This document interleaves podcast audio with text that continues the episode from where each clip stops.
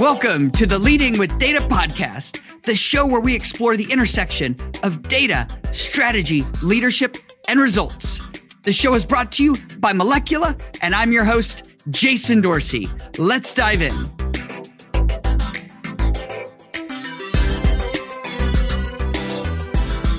Welcome, everyone, to the Leading with Data podcast. I'm your host, Jason Dorsey, and I am thrilled about today's show. We have a very special guest. You may have seen him on television. You may have read one of his New York Times best selling books. He is the founder of Convince and Convert, which is a digital marketing and customer experience strategic consulting firm. He is the one and only Jay Baer. Welcome to the show, Jay. I am delighted to be here, Jason. Thank you so much for having me with that kind and mostly factual introduction you know, it, it, there are people out there that still may not be familiar with you and your great work. Obviously, uh, as, as you know, I have all of your books. I'm an avid reader of your insights, but I'd love if you would kick us off by sharing how did you get into your current role?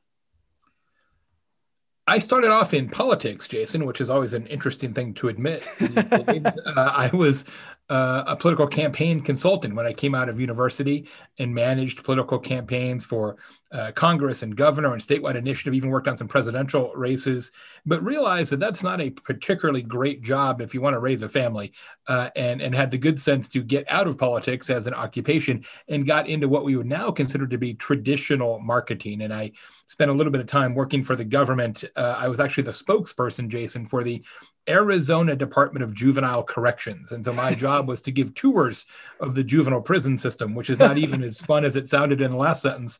Uh, and I realized that that was not my future. And meanwhile, I had beers with some friends of mine who had started the very first internet company in the state of Arizona. This is circa 1993 and they said, uh, Jay, we we don't know anything about marketing, but this company we started is starting to get a little bit bigger. And I said, that's fine because when you say the word internet, I don't know what that means. And, I, and, I, really didn't. It was 1993. But I left my job as a, a tour prison guard uh, and uh, and started an internet company. Uh, and the rest, as they say, is history. I've been in the uh, digital marketing and customer experience consulting business um, all the way through, uh, really since the very, very beginnings of the internet. So long ago uh, that when I started, domain names were free. You could just get whatever domain name you wanted and pay nothing for it. Uh, who would even want to have a website? And at that very first internet company, Jason, uh, my partners and I in that business, we, we bought a bunch of domain names again for free. So I guess we acquired them, not even bought them. and one of those was Budweiser.com, which we sold to Anheuser-Busch Brewing in 1993 for 50 cases of beer. That was our actual, actual price. Uh, that was the data at the time. That was what the going rate was. cases of beer. So uh, I, I, have uh, been. I, have seen the the invention of the internet, and and uh, and here I am. Wow, I love that. And uh, you know, it'd be helpful for all of our listeners. You know, just to give you again a little bit of background. So we have a lot of CIOs, CTOs, mm-hmm. CMOs, people that are deeply involved in data. Others that are more on the strategy and leadership side can you sort of give us a sense of the types of clients that you work with just yeah. to, to, be able to contextualize the answers? You bet. So we work uh, with a lot of medium sized and large companies to improve their marketing and customer experience. And because a lot of our work is digital, uh, data is a big, big part of what we do. So we work with organizations uh, like Cisco, with Hilton Hotels, California, uh, tourism, 3M, the Grand Ole Opry, uh, Bentley, and, and and lots of others. Well, fantastic. And, and, so, you know, now we can step back a little bit. You know me, I love to go in different directions. What is the most important decision that you have made using data, and how did it work out? Geez, I, I, mean, I could do several hours on this. I mean, I'll tell you, the reason my company is called Convince and Convert is that we started as a conversion rate optimization firm, which is nothing but data, right? So that's sort of A B testing on steroids, if you will, which is 100% data driven. Uh, but I started a blog, uh, that would have been almost 13 years ago. And I wrote all these blog posts. And every time I wrote a blog post about conversion rate optimization, nobody read it Uh, and whenever time I wrote a blog post about social media, everybody read it. And I said, aha, the data is telling me that we can start to provide more services uh, around social media, which is how we ultimately became a social media strategy firm. Uh, and we still do a lot of that work today. But I'll tell you another uh, little tale, Jason. My book, uh, Hug Your Haters, which is all about uh, modern online customer service and how businesses can better support their customers um, using uh, live chat and social media, etc. The original principle, the premise of that book was that speed is the most important thing, that, that if you are fastest, you are bestest. However, I did a massive research project, um, lots and lots and lots and lots of data, and discovered that that wasn't actually true that speed is really important but it's not the most important thing. Most important thing is to answer your customers every time. And so i literally changed the title of the book wrote the entire book based on data. And, and you and i share this jason uh, our our um, disappointment in in business authors who don't root their work in data obviously uh, your new book Zconomy is incredible uh, and is well, all thank you. appreciate that. It is awesome. So uh, yes we, we have that in common that business books should be in data not just i think you should do this yeah, I definitely, uh, as as I, our listeners I know uh, would appreciate, I I definitely have a, have a penchant for wanting to see the data. I don't just want to hear the data; I want to see it. I want to know where you got it from. How did you analyze it? And, and I think those are fair and reasonable questions to ask. And I think too long in the whole leadership sort of marketing category, we've traded on on great great stories and you know uh, case studies that are very light. And and the problem with that is ultimately leaders have to make often bet the company type decisions. And we need those grounded in data that we can trust to the ability that we can. And so, uh, yeah, I'm definitely, definitely a, an advocate for that. Well, so, so going in that direction, what is a, an unexpected opinion you have about data or the future of data? we spend a lot of time in my company thinking about data through the prism of AI and machine learning because that technology is applied to digital marketing in lots of ways and more and more all the time. And many of the things that you would do to improve your digital marketing manually uh, are now done or can be done or will soon be done by AI and, and machine learning, whether it's writing the best email headline or whatever the circumstances may be. My belief is this that the future of data is that strategy will become even more important than it is today because when everybody has access to incredible data and has access to artificially intelligent robots that are making great decisions based on that data, the tactics from company to company essentially become a tie. If we both have super intelligent robots based on incredible data, then your advantage and my advantage are neutralized the way I like to describe this to clients, Jason, is is in the world of infinite data, the strategist becomes king. Mm-hmm. Absolutely, and and so does the ability, I think, to process that data accurately, to access the data because it's often siloed in various different places. And you know, I know that team at Molecula talks about this all the time. You know, to be able to combine historic data and real time data, that that to me is the secret sauce where I think there's just huge untapped potential. Uh, so, so going a little bit deeper on that on the strategy side, this is sort of a fun segue. Then, what do you think is most important when it comes to being an effective leader now? I would say two things. One, not using data in a manipulative way. You can find data to support just about any position the reality is we are surrounded by data in many cases, but we're starved for true insights. And so I think you have to be incredibly flexible as an effective leader now. You have to be flexible in terms of the data you take in and how you interpret it.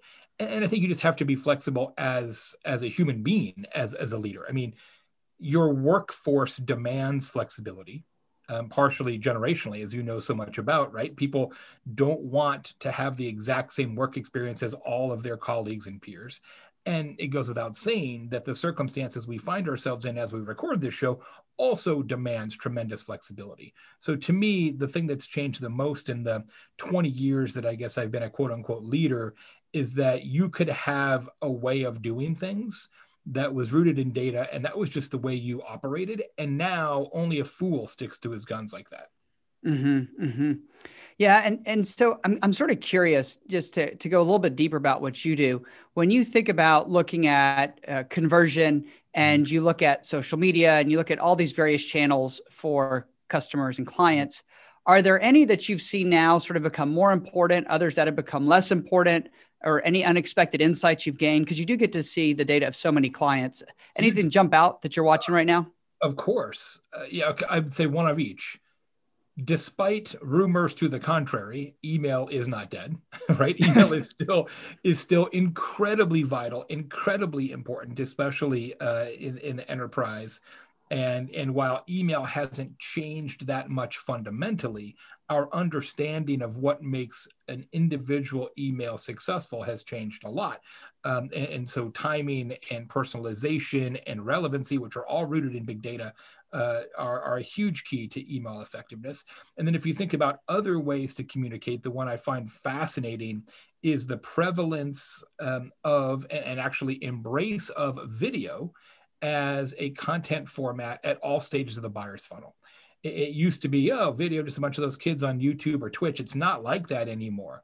C suite executives are consuming video at all stages of the consideration funnel uh, alongside uh, long form written text. And, and that was not the case at some point in the past. And it is the case now. And, and so we work with a lot of clients to increase the multimedia aspect of, of what they do. Sometimes that's podcasts like this, sometimes it's video. Mm-hmm, gotcha. And so when you when you want to help a non-data person sort of understand how to think about their data because i know many of our listeners are faced with this this is something that i work with a lot right you, you have a data background and then you go into a room of people that you know maybe that's not their strength or their passion like it is for you or for me or many of our listeners and you want to sort of share with them the the insights or the power of the data or the, the facts that you've uncovered or the clues you've uncovered are there any strategies or, or anything you keep in mind when you do that? Because i'm imagining you have to present a lot of audiences like that. All the time.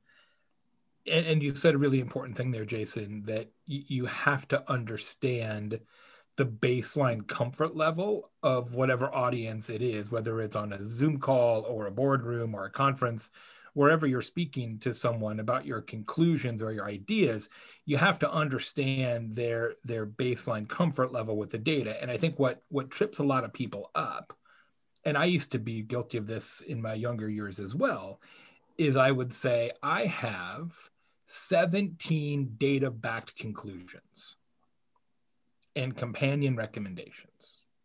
It is my duty as a consultant to make sure that I present each and every one of these to you. That, that let me tell you all of the things I know, as opposed to tell you the things that you definitely need to know. And I work with my strategy team all the time, Jason, and I always tell them the same thing. You'll love this. I say, do not tell our clients what they could do. Only tell our clients, backed by data, what they must do. Mm-hmm. Our clients are smart enough to already know what they could do. They already know the menu of possibilities. What they hire us to do is to narrow that down and say, you only should do these things and that actually requires you to, to first see all the data and then second say amidst all this data what is actually important mm-hmm, mm-hmm. because if everything is important by definition nothing is important yeah, absolutely. And it's overwhelming, and then people get stuck and and they don't start on anything. Yeah, we, it's interesting for us. Uh, one of the things you've heard me harp on this a bunch in, in talks is I feel that people talk about data and research and don't share their methodology. They don't talk about the sample or where the data came from. And I have this very strong belief that in order to accurately present the data so people can put it in context and really understand the validity of it and the accuracy, you have to share what your methodology is from. Where did the data come from? Who was a sample and so forth? And and to me, that's something that I think is a big miss in a lot of just these these broader conversations is you know you go in there either assuming that they know where the data came from or assuming that you know it's better for you to know and they don't really care or whatever that assumption is somewhere on that spectrum of not wanting to talk about it or just choosing that it's not necessary to talk about it. And the the reality is i find if you share with executives and leaders a lot of background and this is about like a minute just sharing with them here's what the methodology was. This is who we're going to be talking about whether that's customers or employees or trendsetters or any of these types of things and then go into the data i just find there's a much greater level of buying because then it's almost like you're you're teaching them how to read it in a way that that they have comfort you know? And I, I, mean i always start off even sharing it with our research. It's pretty funny. I'll do this corporate boards all the time. Okay i know all of you have seen one of these research slides but i'm going to share with you how we read it and how we look at it. And then that way you'll understand how we see it and we can go you know go into it as much as you want. And just sort of framing it up like that makes it safe for everybody to go oh yeah love a refresher you know? You just sort of do that. The other thing i think is really fascinating to me that we found is that when you're sharing data or insights it's not just what the data is but it's you know what does it mean? Uh, and then i always like to focus on uh, what what can you do with it what are the actions? Because to me just giving people more insights is interesting but most of our clients that we work with want to know what to do. So it's sort of like what you said what could you do what must they do? And and, and ours it's getting very specific and these are the exact actions we know work for example to attract affluent millennial customers or, or so forth. And i think that's really powerful for people is if you can connect it with a sample action or a specific action within sort of the the guidelines or the guardrails or the compliance or whatever that is that's helpful i think unfortunately uh, and i share this because because you're such a famous business speaker and author you know I, I, see so many speakers stand on stages back when we are doing them in person and they would share all this how to advice and i'm going the people in the audience legally cannot do what you just suggested. like they, can't, they, they, can't do that, you know, whether it's financial services or pharmaceutical company or whatever it is. I'm just like, it's very important that you you think about it within the the confines of how people operate and, and can legally operate. So love that. Well, let's sort of go into the future a little bit. Uh, what is one prediction you have about the future of data and business? I'm super excited about this one. Well, as I mentioned in, my book, Hug Your Haters, which is all about customer service, and, and I know you and I have actually talked about this at, at, one point. I am really excited, and we're already there, kind of, but it's just not fully taken root yet.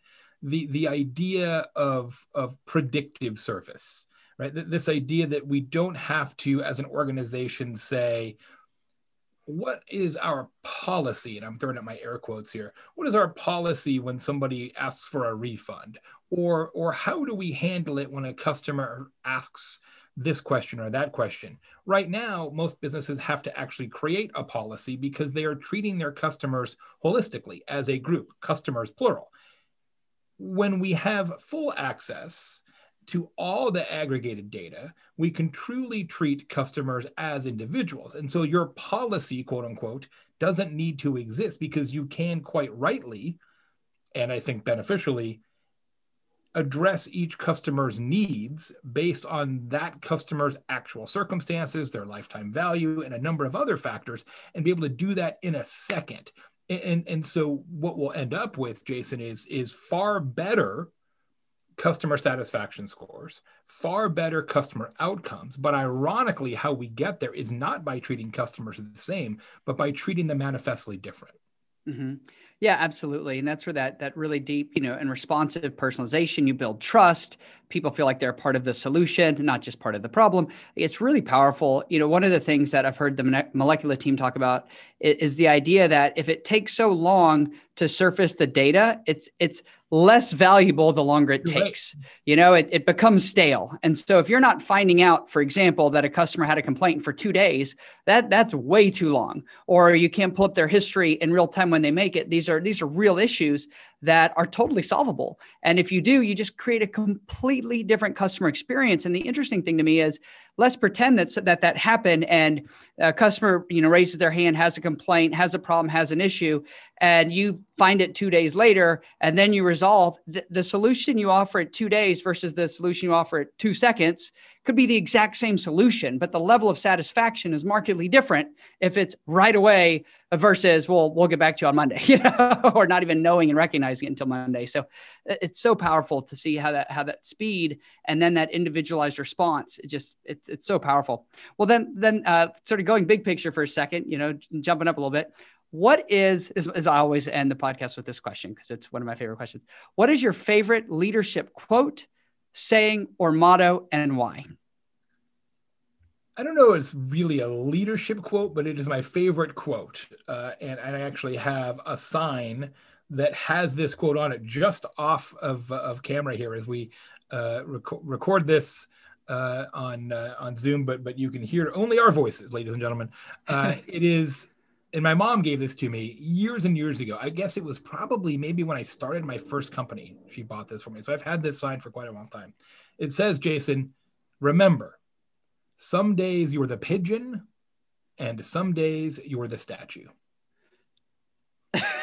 and I feel like that's really good advice uh, because my my dad my dad used to tell me a similar thing he would say, Remember, it's never going as well as you think it is, and it's never going as poorly as you think it is. Uh, and, and that is good advice. As somebody who has been in digital, right, for almost 30 years, I have had zero days of calm in that period, right? It's just the nature of the work that we do. I mean, Facebook changes something that has a material impact on my business hourly, right? It seems like. Uh, and and so this idea that like, look, just try and keep an even keel as best you can has actually uh, served me uh, really well. Love that. And I know our leading with data listeners will too. Uh, Jay, for our listeners that want to reach out and learn more about you, maybe follow you on social media. I know you put out a lot of different reports. Where's the best place for them to reach you? You can find me in all the social media uh, with my name, Jay Baer, J A Y B A E R. Uh, and our main website is convinceandconvert.com. We have literally thousands of, of articles, data backed reports, podcasts, and, and everything you might want uh, in the field of marketing and customer experience. Well, this has been a phenomenal interview. A big head tip to Molecula, as always, for making this possible. Please be on the lookout for the next show. We've got a great interview lined up. And thank you, Jay Baer, for your amazing insights and energy and stories. As always, we're glad to have you on the Leading with Data podcast. Thanks so much.